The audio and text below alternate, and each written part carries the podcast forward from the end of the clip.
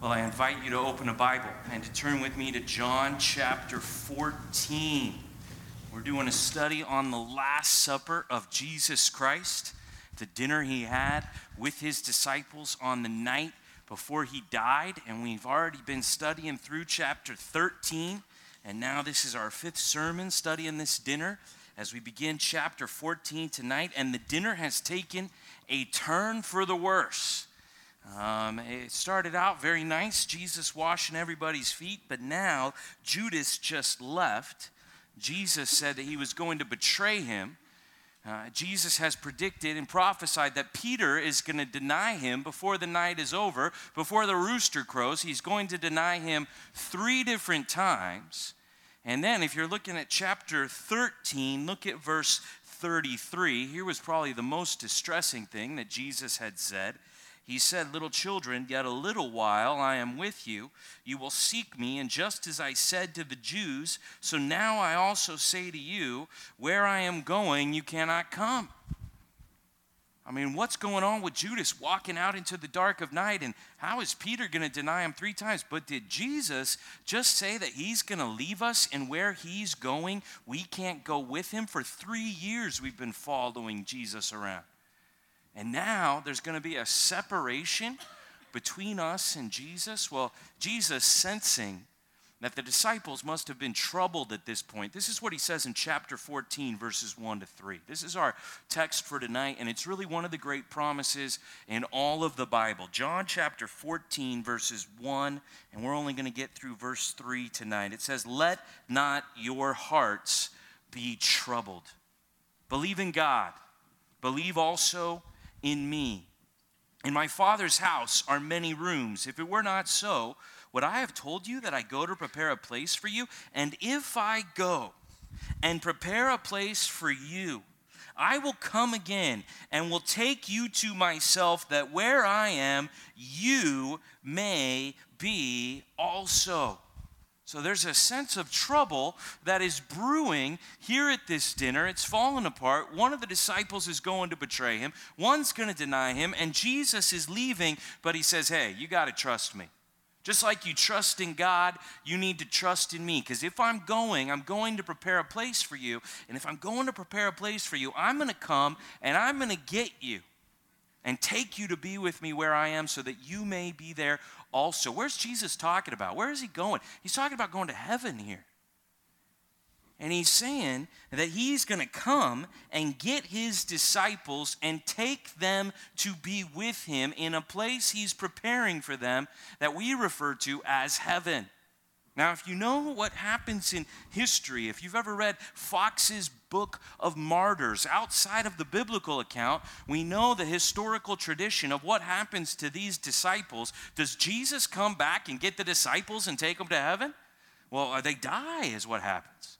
In fact, a lot of them are, are killed. They're martyred in the name of Jesus Christ. In fact, tradition tells us that Peter is crucified on a cross, and he's crucified how on a cross? Does anybody know? Upside down.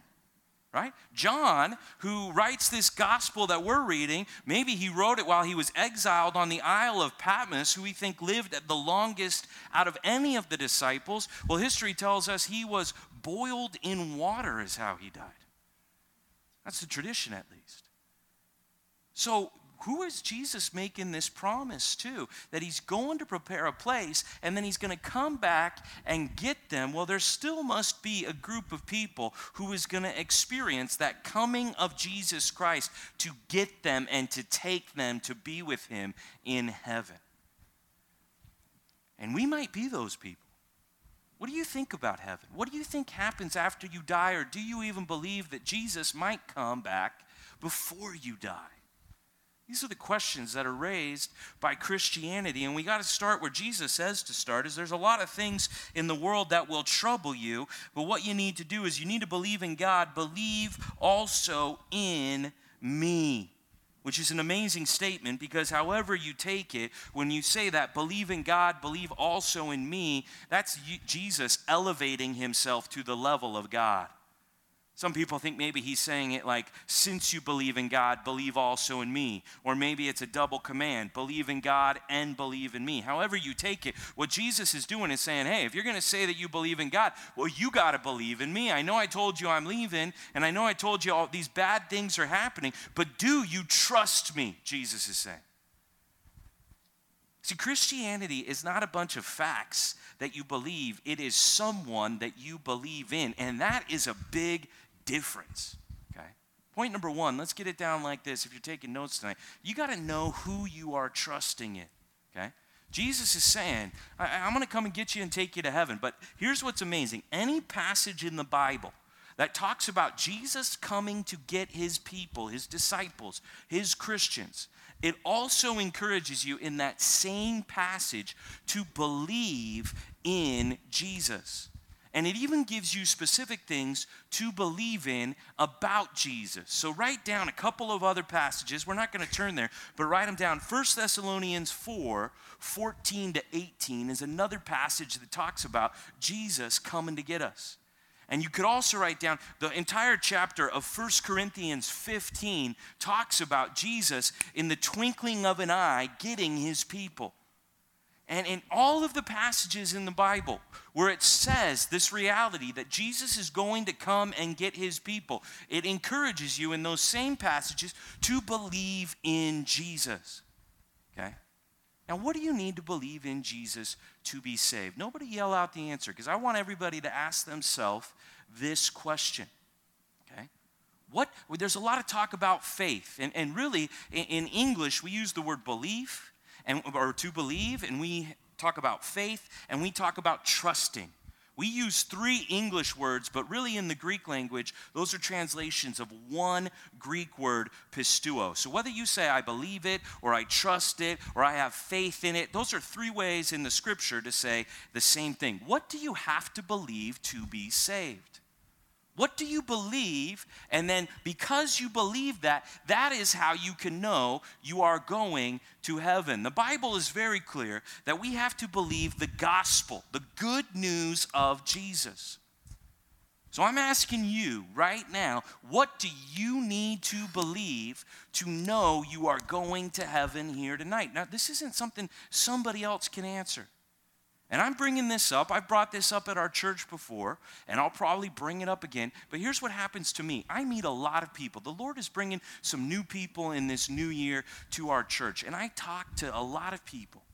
And I ask this question over and over again because I believe it's a very important question. One of the most important words is the gospel. And I ask people, what is the gospel? I'm like one of those annoying guys asking people that question, all right? And I get some very interesting answers about the gospel, answers that show people don't really know. So I'm asking you right now what is the gospel? When Jesus says to believe in me, what is he saying that you need to believe in to be saved? All right? Because I don't understand how someone can tell me that they're saved if they can't tell me the gospel. Does that make sense to everybody? The gospel is the power of God to save you. So you're going to say, Well, I'm a Christian, I'm saved, but then you can't tell me the gospel, which is the power of God that saves. Do you see what big problem that we have there? Okay? So, what is the gospel message. We, we break it down into three things, and we get this from 1 Corinthians 15. We get it from Acts chapter 17. The first thing is we got to know who Jesus is. Let's put it down like this you got to know that Jesus is the Christ, okay? Jesus is the Christ. Hopefully, maybe you already wrote this down in answer to the question. We try to teach our kids here this. We try to teach our young people this. We want everybody to know who Jesus is. If you don't believe that Jesus is God, and Christ specifically is a word that means the anointed one. In the Old Testament, they would say Messiah, is how they would say it. And in the New Testament, we say Christ. That's the Greek way to say it. But there were three people that were anointed in the Old Testament prophets were anointed, priests were anointed, and kings were anointed. And Jesus is the only one who's all three. He is the anointed one that's been prophesied about for hundreds and thousands of years before he showed up. He is the one who came from God to save us, the anointed one. See, if you don't start out with a Jesus who is the Son of God, then you're believing in the wrong person, and that doesn't save you. You have to know who you're trusting in. And then you got to know what he did. Jesus, get this down if you're taking notes. Jesus died for our sin. Maybe you've already written this down because you've heard it before, but these are three essential things I think that we've got to know from 1 Corinthians 15, from 1 Thessalonians 4:14 that he died for you that you had a problem between you and God, that you had fallen short of the glory of God, you had sinned, and now that ruined, that was a rift between you and God. But Jesus came and He paid for your sin, He died for it. And he offers you his righteousness, and he took on your sin, so now you can be restored in your relationship with God. And then he did something that we sometimes leave out Jesus rose again. That's what he did. He rose again. On the third day, he rose triumph over Satan, over sin, over death. And what that means is that now Jesus offers not just forgiveness of your sin, but he offers you a new life so that you now don't have to live in sin anymore, a resurrected life that starts right when you believe in him and it goes after you die. You will be with him. We call it eternal life. It's a quality of life where you know Jesus. So we need to just, when we talk about faith, what is your, we, we need to ask people with great specificity, what is your faith in? Because just because you believe in God or you believe in the Bible, no, you have to believe, the Bible is very clear. You have to believe in Jesus, in the gospel of Jesus. And if you couldn't tell me that this tonight when you walked in here, that, that Jesus died for you and then he rose again, and that's what you're putting your trust in, then my question is how can you be saved if you don't know that? A lot of people, when you ask them, why are they going to heaven, they'll say, well, I prayed a prayer one time. When I was a kid or at this event I went to, I prayed a prayer. Hey, why are you going to heaven? I prayed a prayer. Let me just make it very clear. No one is going to heaven because they prayed a prayer. Okay? Why are you going to heaven? Well, I walked an aisle one time. I had a conversation with a pastor one time. Well, so and so told me I was a Christian one time. All wrong answers. Why are you going to heaven? Because you know Jesus, and Jesus died for you and rose again. Has nothing to do with you, everything to do with Jesus Christ. That's why. There's only one name that gets you into heaven, and it is the name of Jesus. And what's amazing is this gospel. It's the power of God, not just what Jesus did a long ago. It's the power of God to save you. Because when you really trust in Jesus, when you put your faith in Him, when you believe in Him, however you want to say it, when you know Jesus Christ, it's like you die to your old life and you start living a new life. If any man is in Christ, behold, look at this. The old is gone, the new is come. He is a new creation in Christ. We have to talk about it like that, okay? We have to be this clear with people, okay? What does it mean to believe in Jesus? Well, it means that He's the Christ who died for sin and rose again, okay? What, what is faith all about? Go to Hebrews chapter 11. If there's a, a, chapter that tries to give us a picture of faith, it's Hebrews chapter 11 as it recounts for us men and women of God from the Old Testament who trusted in God. And he gives us a definition of faith here in Hebrews chapter 11, verse 1. Look what it says here. Hopefully, these are familiar words, but look what it says.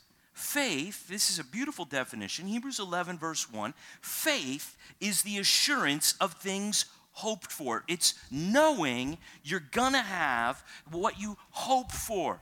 So we use the word in the scripture, hope, way differently than we use it today. Oh, I hope it doesn't rain, or I hope my football team wins this weekend. Like a, a, an outcome that you're rooting for. No, when we say hope in the New Testament, we mean something you know is going to happen, something you are sure about. That's what we mean by hope. And faith is when you start to see into the spiritual realm, see. Faith is when you start to see beyond the physical things that we can see, and you start to see it outside of time into eternity, into the age to come. And you start to see that you know, because you know Jesus, you're going to go into the age to come in the presence of Jesus Christ. You're assured of it in your soul. It says faith is the assurance of things hoped for. It's the conviction of things not seen. Faith is you starting to have a spiritual life where you have a relationship with a God you cannot see. That's what faith is and it's 100% real. You know you have that relationship. Now, if we start following all the stories of faith, it's going to talk about this guy Abel, and it's going to talk about Enoch and Noah and Abraham, Isaac, Jacob, Moses, and it's going to go through and it's going to name all these guys. Let's just make it very clear that nobody in this chapter thought they were having faith to have your best life now, okay? Nobody in this chapter thought that faith well, the point of faith was to bless them in this life. Everybody in this chapter thought that the point of faith was to get out of this life into the life of Jesus Christ. Okay? So if you're a Christian, because you want to have a better life now, you are missing the point of Christianity. The point of Christianity is to be with Jesus Christ and to know Him. And that means you actually have to leave this life behind. Look at how it describes Abraham. Just one example. Look at verse 8. It says, By faith, Abraham, who was there with his family, but God told him to go. By faith, Abraham obeyed when he was called to go out to a place that he was to receive as an inheritance. And Abraham went out, he not knowing where he was going. By faith, he went to live in the land of promise as in a foreign land, living in tents with Isaac and Jacob, heirs with him of the same promise. Now, maybe you're thinking, okay, well, Abraham, he just had faith. When God gave him a promised land and God told him to go, Abraham was just hoping that he was going to have a better deal in this promised land and that he was going to get set up there and established there. That's why Abraham had faith to obey God, because he was hoping for a better deal in this life, right? Look at the next verse, verse 10. For he was looking forward to the city that has foundations, whose designer and builder is not a, not a city built by men. Abraham, the writer of Hebrews tells us, followed God across the world. He left his family and he set out for a land of promise because he was looking for a city built by God. And then it says this in verse 13. And now it's making a summary statement about all of these people of faith from the Old Testament. These all died in faith, not having received the things promised but having seen them and greeted them from afar, and having acknowledged that they were strangers and exiles on the earth. For people who speak thus make it clear that they are seeking a homeland. If they had been thinking of that land from which they had gone out, they would have had opportunity to return. But as it is, they desire a better country, that is, a heavenly one. Therefore, God is not ashamed to be called their God, for he has prepared for them a, what does it say there? A what? See, there's a city that we want to go to that you can't find on planet Earth. That's what faith is all about. I mean, just look at what it says very clearly that the people of faith, verse 16, underline this, write this down, circle this. They desire a better country that is a heavenly one. Faith means that I think the next life is better than the life I have now. And I'm looking forward to it. Okay? Now, this might be hard for people to grasp who are living the American dream. You guys know what I'm talking about? Yeah, you hear some jokes people are talking about who's running for president, and they start joking about moving to a foreign country, right? Or maybe they even said, like, hey, so and so wins the presidency, I'm moving to Canada. And then you think, would you really want to live in Canada? You know? Or let's go down south to Mexico. Really? You want to trade America for Mexico? Like, I'm ready to, I might even be in for trading America, but what are you going to trade it for around here on planet Earth, right? I mean, I think in our minds, we live in the greatest country on the planet, America. You know what I mean? I think that's how we think. Well, let me ask you this Are you chasing the American dream or do you have a hope for heaven? Which one is it? You want to have this life right now? You want to do what Americans do? Let's get behind the orange curtain of our county a little bit here tonight. We live in a materialistic culture right here in our county. One of the richest places you can live in on planet Earth. We're in it right now. I mean, are we really trying to build bigger barns here? Are we trying to build a life here? Jesus, he tells a story in Luke chapter 12, verses 18 to 21, of a guy who was doing pretty well financially, and he started chasing the American dream. And he said, Look at all this stuff I've got. I'm going to build bigger barns, is what the guy says.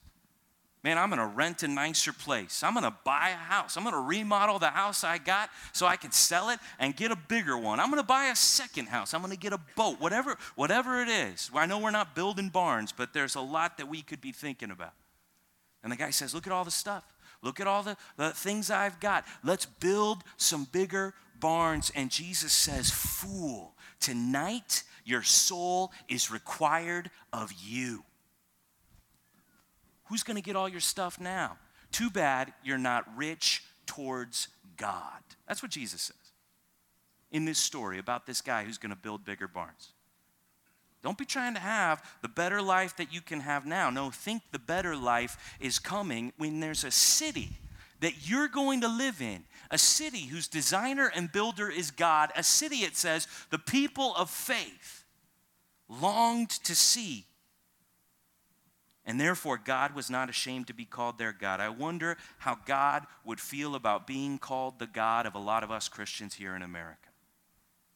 Is he ashamed of us being happy down here? That we would rather be down here, living the American dream, than to be with him in his presence, in the radiance of his glory? There is a, an all time low about excitement about heaven among Christians today, it seems like to me. You don't hear Christians talking about heaven too much.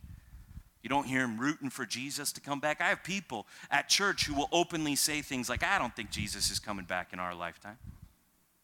Just throw it out. Like, ah, I'm not, I'm not sure he's coming back. I mean, I think our faith is getting so low that we're barely trusting in God to do something in this life, much less that He's got something better for us in the next life. And Jesus, He prophesied that this would happen. He said, The love of many is going to grow cold. And when the Son of Man does come, when I do return, will I even find faith on the earth? Jesus would throw out questions like that. Like, who's still to be trusting in me and looking for me and waiting for me? When I finally do come back, who's to even be out there looking up, waiting for me to return? Or is everybody to have given up because it's been so long now and we're getting so comfortable now and we're starting to just feel like we're to settle in and live out our normal, expected life here in America because we're saving for that retirement and we're putting all this away and we got a comfortable situation going on right now? It's kind of like somebody who is a, a, single person who wants to get married. Do you know anybody like that? Maybe you are somebody like that here tonight. I know this guy, and he was waiting, and he was looking for a wife all of his life. He was looking for a wife, and he dated different people, and he had hopes that different relationships were going to work out. And eventually, he kind of came to the realization that in his mind, he was maybe never going to get married, and he was 62 years old. I know this lady and she had dated a bunch of people and she had hoped that this guy was going to be Mr. Right and this guy and she had gotten to a place in her heart where she had been waiting so long for a husband for God to answer her prayers for God to give her a man that would love her like Christ loved the church that eventually she thought it was God's will for her to not be married and she was just going to be happy as she could be in the Lord being single and she was 54 years old and I'm here to tell you that those two people got got married at this church this very day, all right? That's right. That's right. Here it is. And you know what? They, they actually kissed each other in public. We have a picture to prove it. And they ran out of here under the tunnel of love. You know what, you know what I'm talking about? Okay? I mean, I think that this wedding is a great picture. We got a 62 year old guy who serves Jesus at this church, falling in love with a 54 year old lady who serves Jesus at this church. And a day they had given up hope for happened today. And I'm here to tell you if you have given up hope that Jesus is coming back, you need to realize that the marriage supper of the Lamb is coming soon. And you will see Jesus whether you believe it or not. That's what I'm here to tell you tonight. Turn with me to Revelation chapter 21. Go, everybody. Turn to Revelation chapter 21. And uh, look with me here at what it says about where the city that we are going to spend eternity in, in the presence of Jesus Christ. Revelation chapter 21, start with me here in verse 1. It says, Then I saw a new heaven and a new earth, for the first heaven and the first earth had passed away, and the sea was no more. And I saw, check this out, the holy city, New Jerusalem, coming down out of heaven from God. What did it look like when it was coming down out of heaven from God? Prepared as a bride adorned for her husband. And I was standing right next to Gary Vasquez as he watched his bride that he's been waiting for for decades walk down the aisle. And he even turned and looked at me and gave me the head nod as she was walking down the aisle, like it was worth the wait. Okay? Someday you are going to see coming down out of heaven a city that you will live in called the New Jerusalem. I, I, can tell you this just like as confident that Gary and Lori got married, and I can say it because I saw it happen here today at the church. It's that confident, but it's in the future. Here's what it says It's going to happen. Like a bride adorned for her husband, you will see a city, the New Jerusalem, coming down out of heaven. Okay? So when there's a new heavens and there's a new earth, then we're going to put on display the New Jerusalem. And this is where Jesus has been going to prepare a place for you, this New Jerusalem city. Now, look, if you've got the handout, look at what it says in verse 2. John 14, verse 2. Stay in Revelation 21. We're going to keep reading there. But look at what it says In my Father's house are many rooms, okay? Now, maybe you've even heard it translated before. In my father's house are many what? Mansions, maybe you've heard before, okay? I, I, I'm here to tell you tonight that when Jesus says that his father's house has a many rooms or many mansions, how it was translated in the past, that when Jesus says he's going to prepare a place, that place is the New Jerusalem that comes down like a bride adorned for her husband? So, what he's talking about in John 14 is what we see revealed here in Revelation 21. And so, we got to get into the Greek a little bit here. I want to I want to show you some Greek words. Here's a word I want you to write down meno. Okay, write this word down M E N O. Oh, that, or that's how you can write it down in Greek. Now, this is the second Greek word we've taught you in a row here at Compass Bible Church. I'm not trying to teach you the whole language, okay? I am trying to teach you a couple of words, though, that I want you to uh, know because we're going to keep seeing these words over and over. Now, meno is the verb, okay? And usually the way it's translated in a lot of translations is to abide or to dwell. Okay? Now, I don't like those translations because we don't use those words. Where do you abide? You know, no, we say, What's your address, right? Where, where do you dwell in the evenings? No, we, we say, where do you go home? Okay? So uh, these, are, these are words we're not really using. I think the way that we would say it is to remain or stay. That's what meno means means I'm gonna I'm just gonna stay here. I'm gonna remain here. Like this is my my home would be a way to say it. This is where I live. Now, the word for rooms, when it says in my father's house are many rooms, or how sometimes it's translated mansions, that's the noun form of this word, mone, okay? Mone, M O N E, if you want to write it down in English. And sometimes this word mone is translated um, uh, different ways, like mansions or an abode or a dwelling place, which I don't think are super helpful since we don't use that kind of language right now in the way that we talk to one another. So I would think of a mone as it's translated here, a room, or maybe even a home is the way that I would say it. Like, I'm preparing for you a, a, place for you. In my Father's house are many dwelling places, many abodes, many homes, okay? Many apartments, condos, however you want to say it. Like, what you're going to have is a place to live in my Father's house, and then we're going to unveil this new Jerusalem where you are going to live. I'm here to tell you that if you believe in Jesus Christ, if you believe that He is the Christ, you've trusted in His death, and you have trusted in His resurrection, that whether you feel it or not tonight, whether you've waited a long time and you've kind of given up hope or not, someday you will be in the New Jerusalem. You're going there, okay? That's the reality. I want just think about that for a minute. There is going to come a moment when you are in the New Jerusalem, a city that comes down out of heaven, prepared for you by Jesus Christ Himself, whose designer and builder is God. You're going to be there. You're going to live there. Now, Christians, for some reason, hear that and think, oh, all right. What, do you got cookies after this? What's, what's going on next? Now, I completely don't understand that, okay?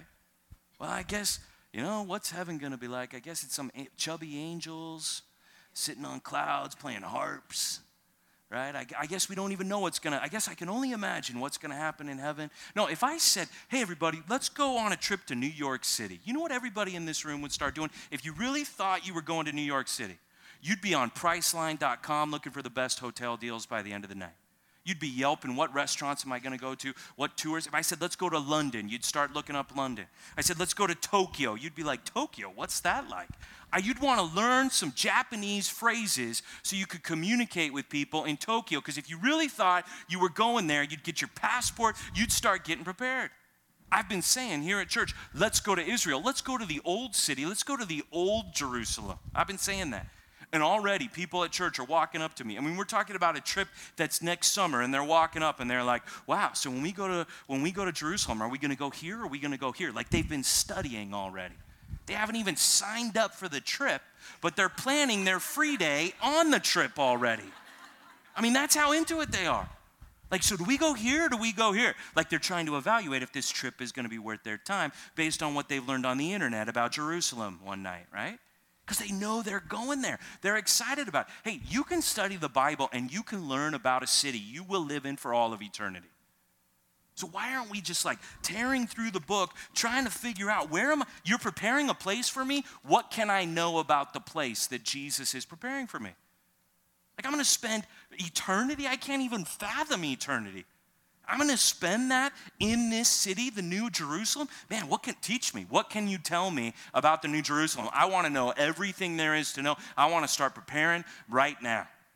Well, let's, let's keep reading and let's learn about this city that's going to come down out of heaven like a bride adorned for her husband. Jump down into verse 9, okay? And before we even get into it, let's put this down for point number two. Let's anticipate your place in the New Jerusalem. Let's start thinking of this as a city that you are going to travel to. You're going to travel outside of space and outside of time into a new heaven and a new earth. We call it the age to come. And you're going to live in the new Jerusalem where Jesus has prepared a place that has your name on it, a place designed with you in mind.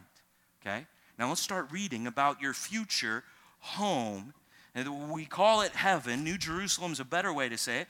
Look here at Revelation 21, verse 9. Then came one of the seven angels who had the seven bowls full of the seven last plagues, and he spoke to me, saying, Come, I want to show you the bride, the wife of the Lamb. Now, when he's going to show us the bride, the wife of the Lamb, what is he going to show us? Verse 10 And he carried me away in the Spirit to a great high mountain and showed me the holy city, Jerusalem, coming down out of heaven from God.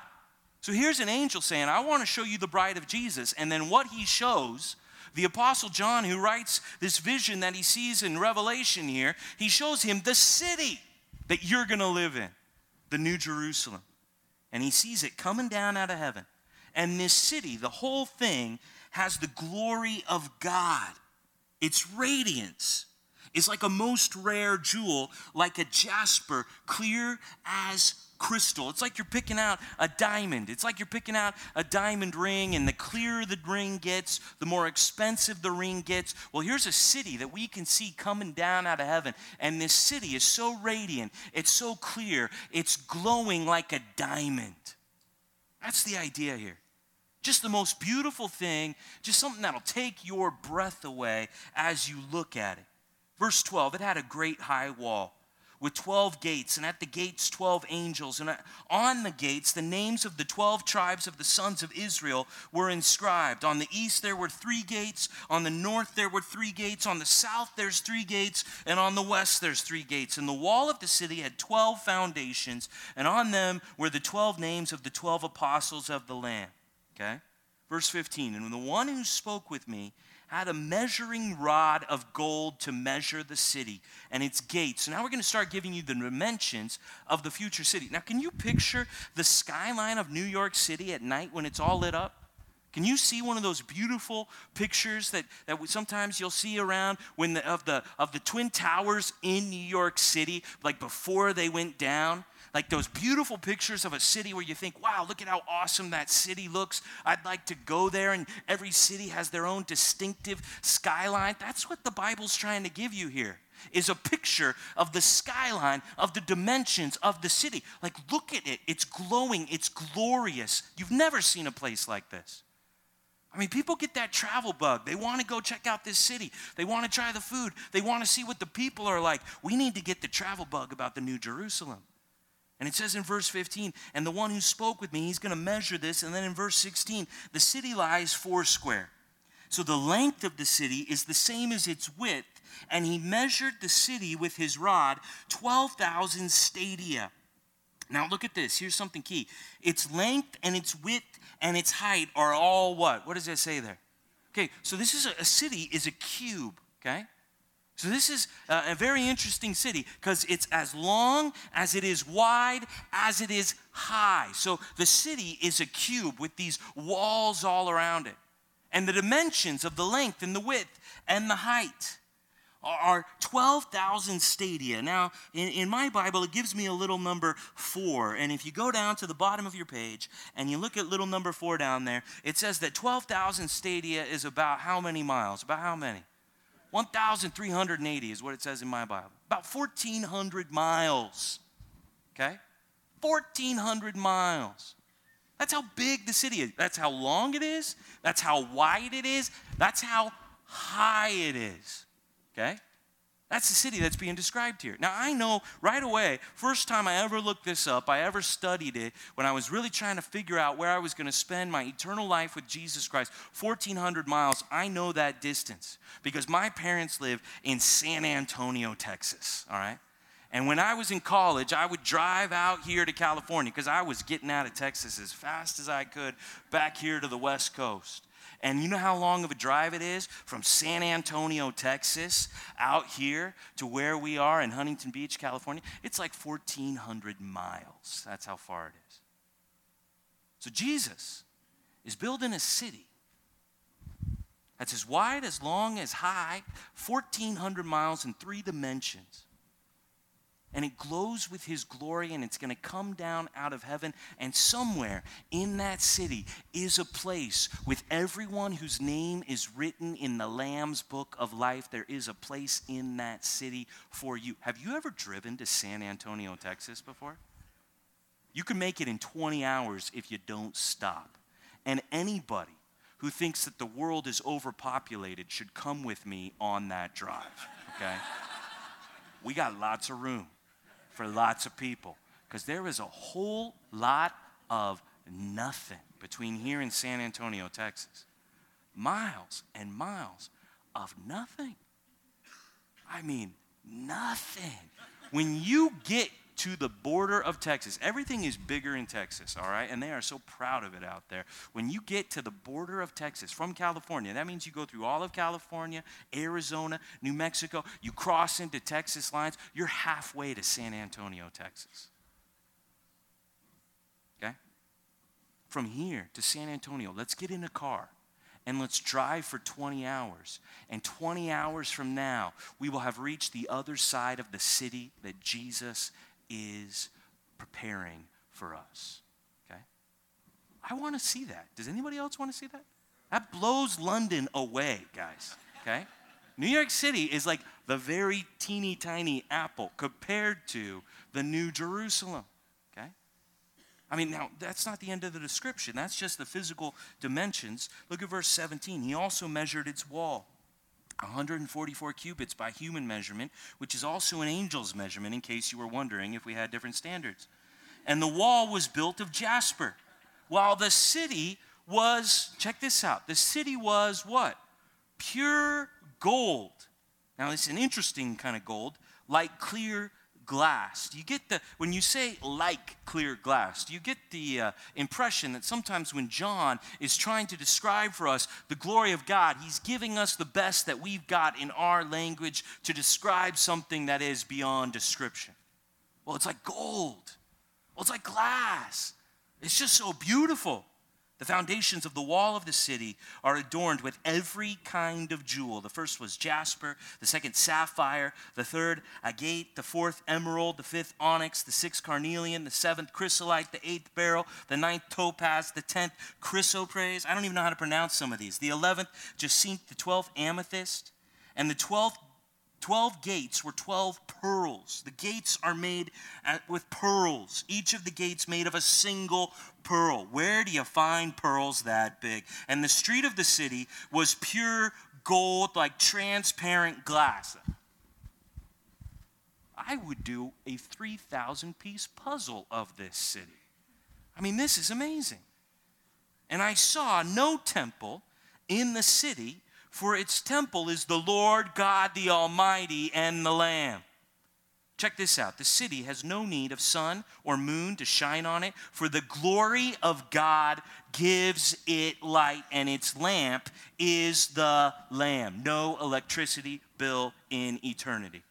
By its light will the nations walk, and the kings of the earth will bring their glory into it, and its gates will never be shut by day, and there will be no night there. They will bring into it the glory and honor of the nations, but nothing unclean will ever enter it, nor anyone who does what is detestable or false, but only those who are written in the Lamb's book of life. I'm here to tell you tonight that if you believe that Jesus is the Christ who died for your sins and rose again, if you have really trusted in Jesus, you will be in that city someday maybe soon.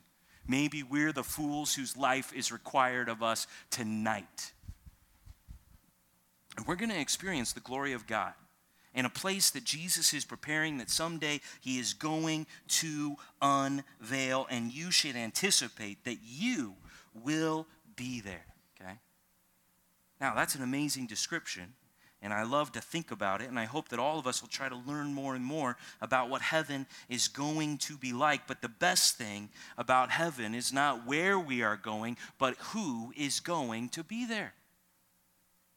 Go back to John chapter 14 and look what the real selling point is. It's amazing to think that he's preparing a place for us.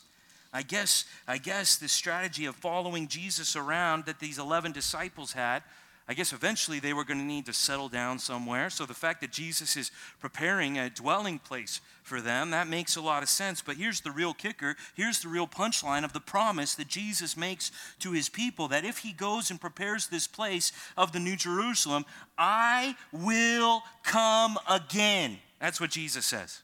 Promise.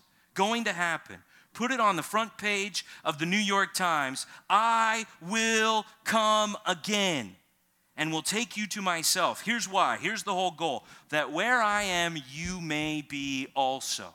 Okay? So Jesus has said something.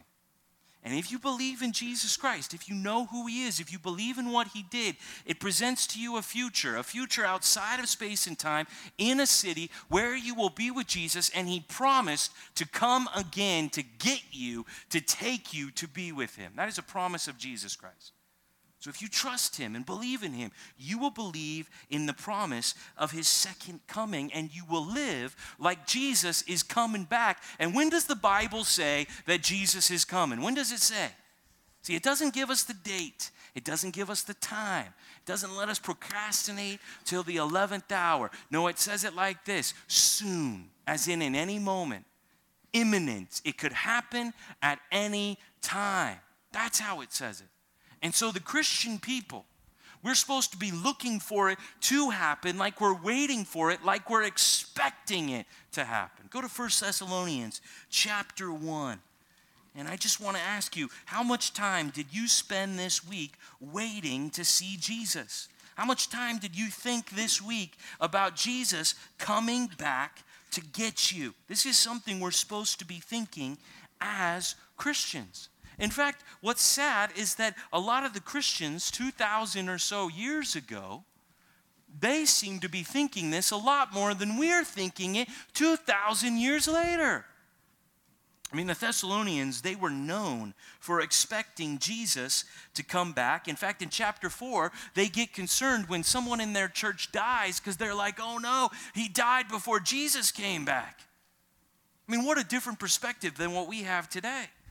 Look what it says in 1 Thessalonians chapter 1. Let's start in, in verse 8. This is a, a book we studied when we began our church. It says, For not only has the word of the Lord or the gospel sounded forth from you in Macedonia and Achaia, which is the modern day nation of Greece, like not only are people talking about the gospel echoing and ringing out from you guys all over Greece, but you have become an example to all the believers.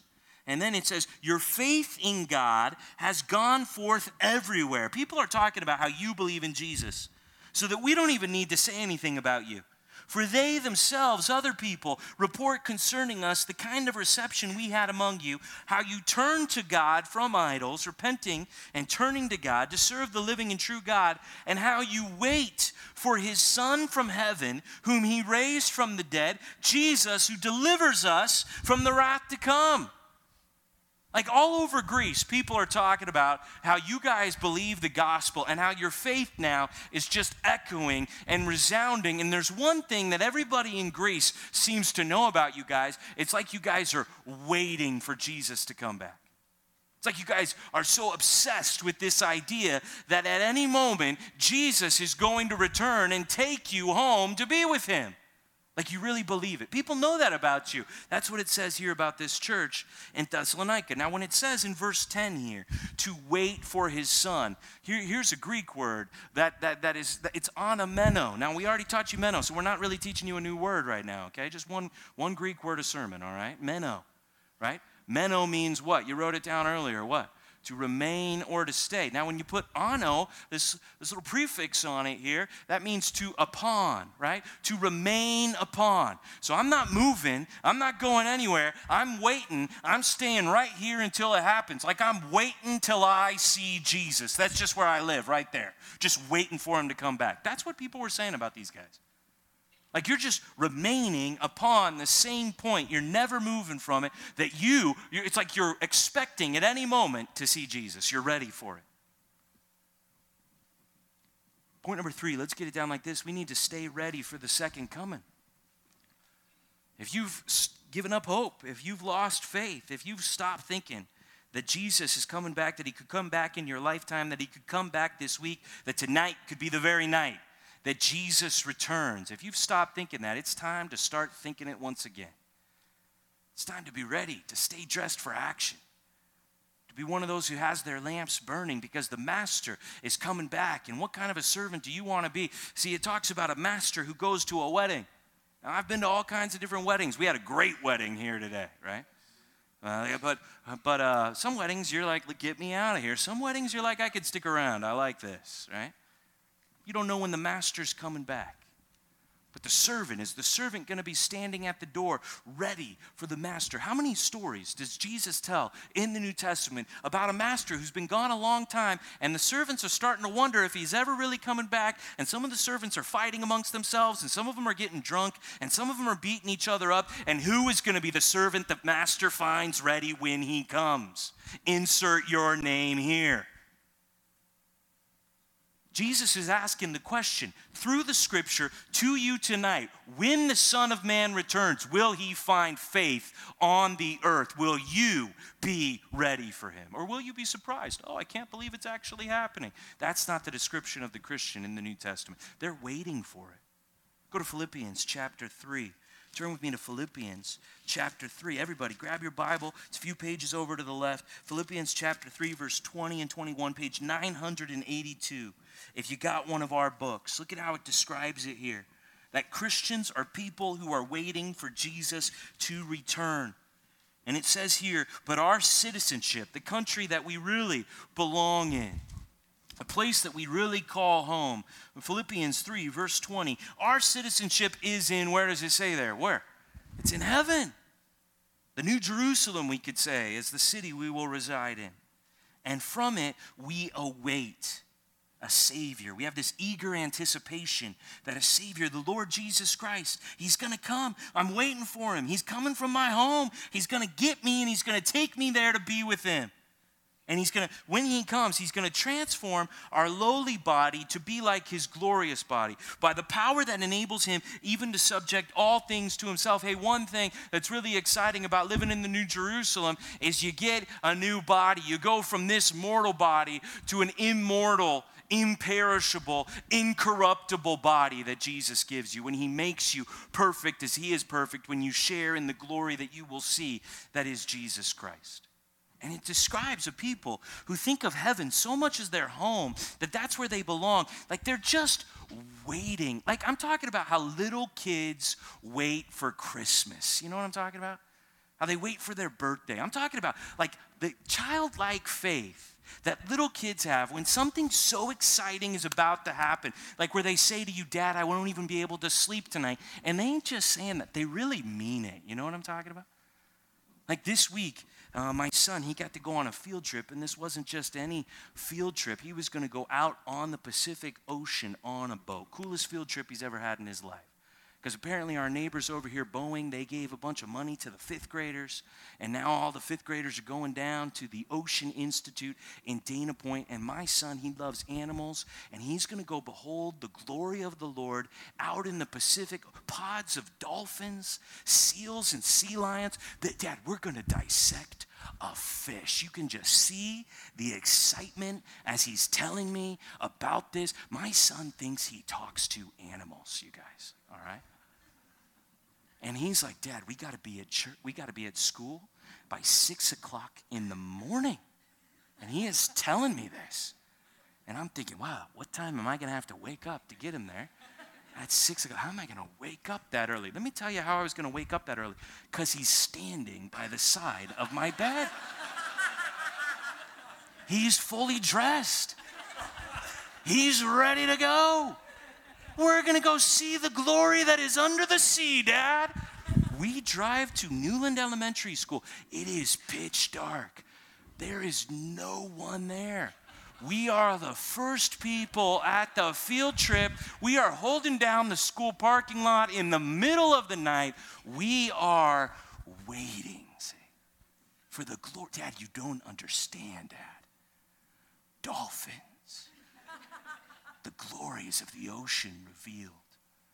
See, if we were as excited about seeing eternity as my son is, about seeing what's under the sea, we would see a revival here at this church. We would be so heavenly minded, we might start to become some earthly good around here. Because we'd be running around thinking, Fool, tonight your soul is required of you. And who's ready to go? Who's ready to meet Jesus tonight. That's how the church is supposed to be. We're waiting, we're hanging on it. Like today is going to be the day that I'm going to see my Savior face to face. Go to Hebrews chapter 9. Turn to one more passage with me. Hebrews chapter 9, because I want to just speak for a minute to those who are troubled among us. I want to speak for a minute to those who you don't know as we talk about heaven and as we try to get more and more encouraged and more and more excited. Maybe some here among us are getting more and more uncomfortable because we're bringing up what happens after you die, or maybe you're not even going to wait until you die. Maybe Jesus is going to come back and he's going to get his people. And if he comes and gets his people, am I one of his people? Is my loved one one of his people? Are my kids one of his people? See, now we start bringing up what the things that really matter about life, the state of people's souls and where they're going to spend eternity. And now we start thinking about is my treasure in heaven? Is there treasure in heaven? Who's ready to go to heaven? And I know that might be making some of us tonight uncomfortable because when it comes to heaven, we don't know. We don't have assurance. We don't have faith. And it says it like this here in Hebrews chapter 9, verse 27. Here's a verse that is true. Hebrews chapter 9, verse 27. And it says, And just as it is appointed for man to die once, and after that comes what? I mean, I don't know why we're trying so hard to avoid the topic of death in America because it says that it's appointed that every man is going to die, and after that comes judgment. Or we're saying maybe even before then, Jesus is going to come. I mean, this is something we need to talk about. Uh, when I was doing a youth ministry, when I was hanging out with the young people, they had this statement that really drove me crazy for a while. Maybe you remember all the young people were saying it YOLO. Anybody remember when the young kids were saying that? YOLO. You only live once. And it was like some twisted carpe diem of the new generation, right? You only live once, which basically meant like, so do crazy stuff right now and sin and live it up because you only live once. Yeah, we made shirts in our youth ministry, you only live once. And then it said, then what? Question mark, right? Hebrews 9 27, right? Yeah, there it is. YOLO, it's in the Bible, right? You only live once. And after that comes, yeah, busted, right? And this, if you are concerned about the fact that you only lived once, you should be concerned about that. If you are afraid of dying, well, let me just tell you quite honestly if you don't know Jesus, you should be afraid of dying. Because after death comes judgment. But it says this in verse 28 so Christ, having been offered once, yeah, he lived once and he offered himself as a sacrifice to bear the sins of many. You can put your faith in Jesus, he is the Christ. And he died for your sins and rose again. Tonight could be the night that you trust in Jesus to save you. And here's what it says about Jesus that Jesus, yeah, he only lived once, but he will appear a second time not to deal with sin. No, he already dealt with sin. Now, when he comes, he comes to save those who are eagerly waiting for him. And I want to be that person. And I want you to be one of those people. And I want everybody to hear tonight to have the blessed assurance that if your soul was required of you tonight, you are no fool because you have put your trust in Jesus Christ. And you know where you're going. You know the name of the city you know who runs the place, who lights the place up with his glory, and you can't wait to see Jesus. And I know that that could happen for you tonight. So we're going to remember Jesus Christ. I'm going to ask the ushers to come forward, and we are going to take communion here tonight.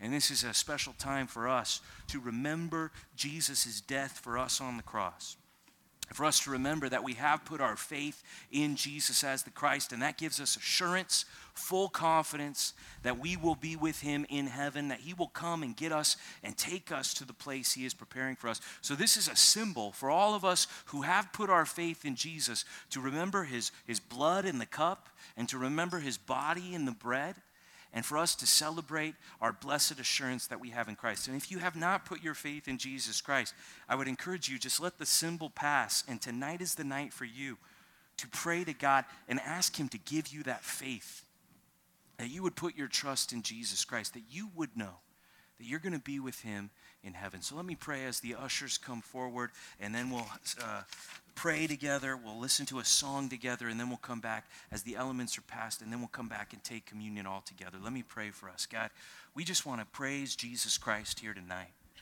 We want to give him the glory as the one who suffered once for all, who died for our sins, who rose again. It was his blood that was shed to wash our sins away. It was his body that was broken so that we might be healed and saved.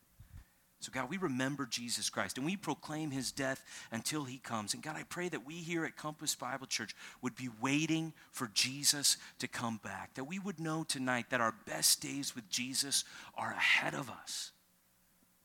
And, God, I pray if there's people here tonight, and I know that there are, God, and I beg you right now for the souls of those who don't know Jesus, who haven't yet trusted in him who, when we talk about Jesus returning or we talk about death and judgment, God, that brings up so many uncomfortable emotions and, and, and awkward feelings, or maybe just even terror and dread. God, I pray that people would have faith, that you would grant people faith tonight in Jesus Christ, that they would have the assurance of things hoped for, that they would have the confidence of things not seen, that people would know that someday they will live in a place where there are streets of gold, like pure, clear glass, the city of Jesus Christ, the New Jerusalem. Give us this blessed assurance, we pray in Jesus' name. Amen.